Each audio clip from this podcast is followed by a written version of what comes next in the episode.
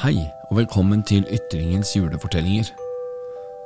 Vi har vært så heldige å få skuespiller Magne Olav Årsan Brevik til å lese inn seks av sine egne julefortellinger, og de skal vi nå dele med deg i løpet av desember. Så sett deg godt til rette, og nyt.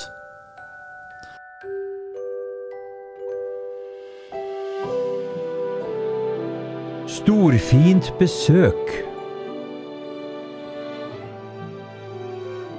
Det var like under jul. Snøen hadde kommet allerede i oktober, og en sur vind hadde lekt rundt hushjørnene i ukevis. Graderstokken hadde et par ganger nærmet seg 25 minus, og både mennesker og dyr frøs. Hesten sto på stallen med et ulldekken over seg, og de to kuene inne i fjøset lå rygg mot rygg, som om de ville stjele varme fra hverandre. Noen pjuskete høner satt oppe på vaglen og slapp fra seg et sørmodig klukk en sjelden gang. Egg la de heller ikke, det var for kaldt. De glisne tømmerveggene i fjøset var tettet med høy, men sneen lå likevel fin og hvit i strimer bortetter fjøsgulvet. Skogene var nesnedd. Et bjørnespor gikk helt inn til fjøsveggen, og det var tydelig å se at bamsefar hadde stått på bakbena og kikket inn av fjøsgluggen. Så hadde den fulgt sine egne spor tilbake og gravd seg ned i hiet igjen. Nordavinden ville snart viske ut sporene etter den. En rev hadde lusket rundt husene i det iskalde måneskinnet, alltid på jakt etter noe å spise. En sjelden gang flakset en storfugl gjennom granskogen, for til slutt å sette seg til ro inn ved trestammen.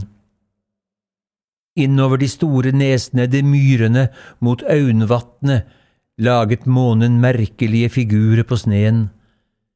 Det var de glisne furutrærne ute på myrene som ble til giktbrudne gamlinger etter hvert som månen seilte over himmelen. Hovedhuset var lite. Det bestod av to små kammers og et stort kjøkken. Borte i den ene kroken var en grue, og en svartkomfyr sto rødglødende og skjelvende på føtter av jern.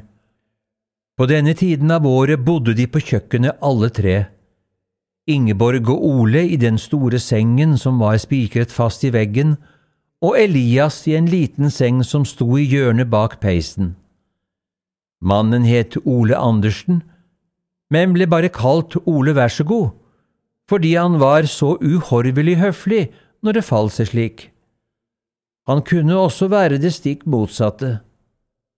Elias var åtte år, men liten for alderen. Det han ikke var i høyden, tok han igjen i bredden. Han var liten og tjukk og gikk alltid i en hjemmestrikka genser, sommer som vinter. Han hadde to brødre, men de var ute i den store verden. Den ene skulle være i Amerika, trodde de, og den andre var i Lofoten. Eg trur neimen og rett at det kjem besøk til gårds, sa Ingeborg. Hun satt og myste mellom to geraniumer som ikke hadde sett vatn på lange tider. Vinduet var ikke akkurat nyvasket, men nå kunne de alle tre skimte en slede med en mann i og en svart hest. De kom sakte opp den krokete gårdsveien, og hesten slet tungt i den dype snøen. Snart kjørte de inn på tunet. Dæven, det er presten! kom det fra Ole. Det ble et styr uten like. Katten ble jaget under senga, bordet ble rydda for restene etter et riveskaft, og Ingeborg åpnet vinduet på vidt gap. Her skulle det luftes. Hun gjorde det så brutalt at både vinduet og de to geraniumene forsvant ut i vinternatta. Så treiv hun de to salmebøkene som lå i vindusposten, kastet den ene bort til Ole, skrudde opp lampa og satte i gang med full hals. Den store, hvite flåhåk å se. Da banket det på døra. som tusen bjerge fyllas ned. Kom inn! ropte Elias. Salmesangen stilnet av, og presten kom inn i kjøkkenet. Han var rødmusset etter kjøreturen og rimkvit i barten. Guds fred i hjemmet, sa han, og satte fra seg en skinnveske mot et stolben. Nei, god kveld, god kveld, god kveld, sa Ole, er det så fint folk ute og laupa? Jo, det, det var da det. Ole kostet noe sagflis fra en stol og ba presten sette seg innåt. Han takket for det. Ingeborg satt som forstenet. Ikke visste hun hva hun skulle si, og reise seg kunne hun heller ikke, for da ville presten se det store hullet hun hadde på forkleet. «Øh, forstyrrer jeg kanskje midt i oppbyggelsens time? sa presten. Han skurret på r-ene som om han hadde en katarr å plages med. Og langt ifra, sa Ole. Vi har nå holdt på en times tid snart, så det var vel på tide å lege inn årene nå. Presten så undrende på han, men snart nikket han som om han forsto. Og fruen har det bare bra? Ingeborg sokk sammen på stolen som om det var Vår Herre sjøl som henvendte seg til henne. Jau, hæ, jeg Takk, kom det fra den kanten, samtidig som nasadråpen falt ned i den åpne salmeboka. Så henvendte presten seg til Elias, som var et eneste stort smil. Midt foran manglet han en tann, etter at han snublet og falt her i vinter. Og du er odelsgutten her på utegarden? sa presten. Spørsmålet kom overraskende på Elias. Han var vel egentlig ikke odelsgutten, men siden ingen andre var å se, måtte han tenke litt før han fikk svart. Før han fikk sagt ja, var presten på han igjen. Ja, Jeg skjønner jo at dette er et hjem hvor den kristne arv blir holdt i hevd, sa han. I det samme hoppet katten opp på kjøkkenbordet. Kattfaen! kom det fra Elias. Det ble stille som i graven. Alle tre stirret på han. Moren reiste seg og forsvant liksom inn i skyggene borte ved skapet. Faren satt med åpen munn som om kjeften hadde gått ut av ledd. Presten var den første som kom til hektene. «Øh, hva, hva var det du sa? kom det endelig. Jeg sa bare kattfaen, gjentok Elias, denne gangen både høyere og tydeligere enn første gangen. «Øh, jeg trodde nok det, ja kom det ettertenksomt fra presten. Ole spratt fram på gulvet, sprek som en ungdom. Nei, nå skal vi ha kaffe! Nei, nå skal vi ha kaffe! Nei, nå skal vi ha kaffe! sa han. Sveng på kjelen, Ingeborg! Presten prøvde å protestere, men ingen hørte på han. Kaffekjelen kom på ovnen, og Ingeborg var under senga i kammerset og hentet en kakeboks av blått metall. Forkleet slengte hun av seg i farten. Deretter tok hun fem fattigmann og la på et fat. Snart var kaffen ferdig, og Ingeborg skjenkte i. Den var tynn og lysebrun som Åbjørvassdraget en maidag.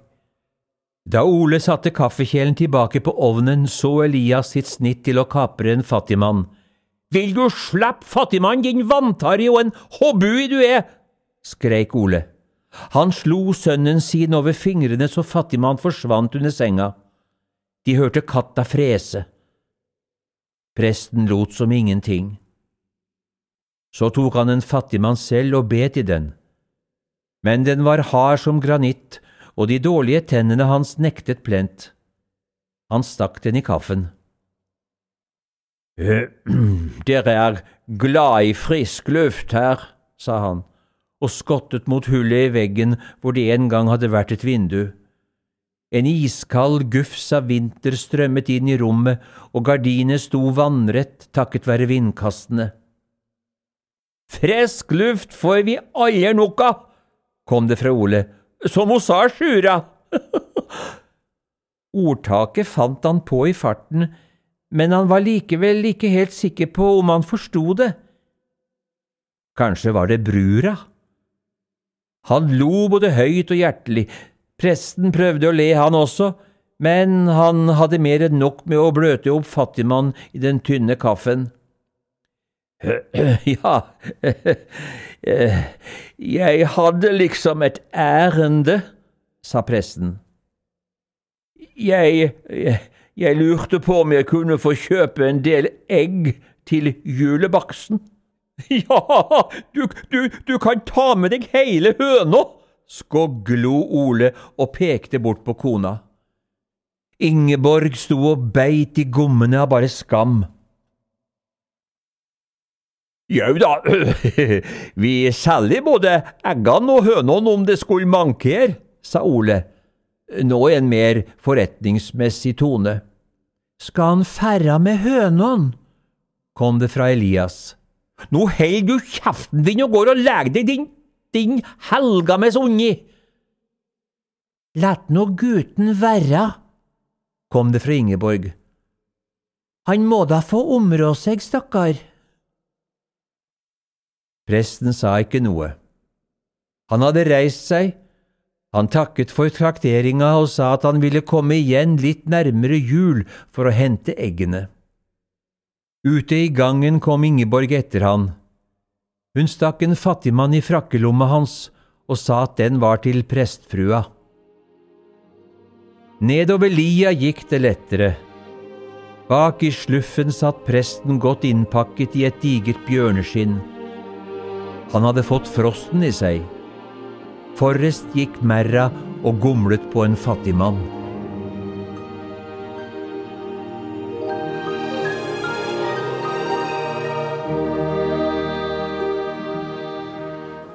Opplesningen med Magne Olav Aarsand Brevik er eh, spilt inn av Fabian Giru, og sendingen for øvrig er siden bearbeidet og mikset av Knut Sandersen.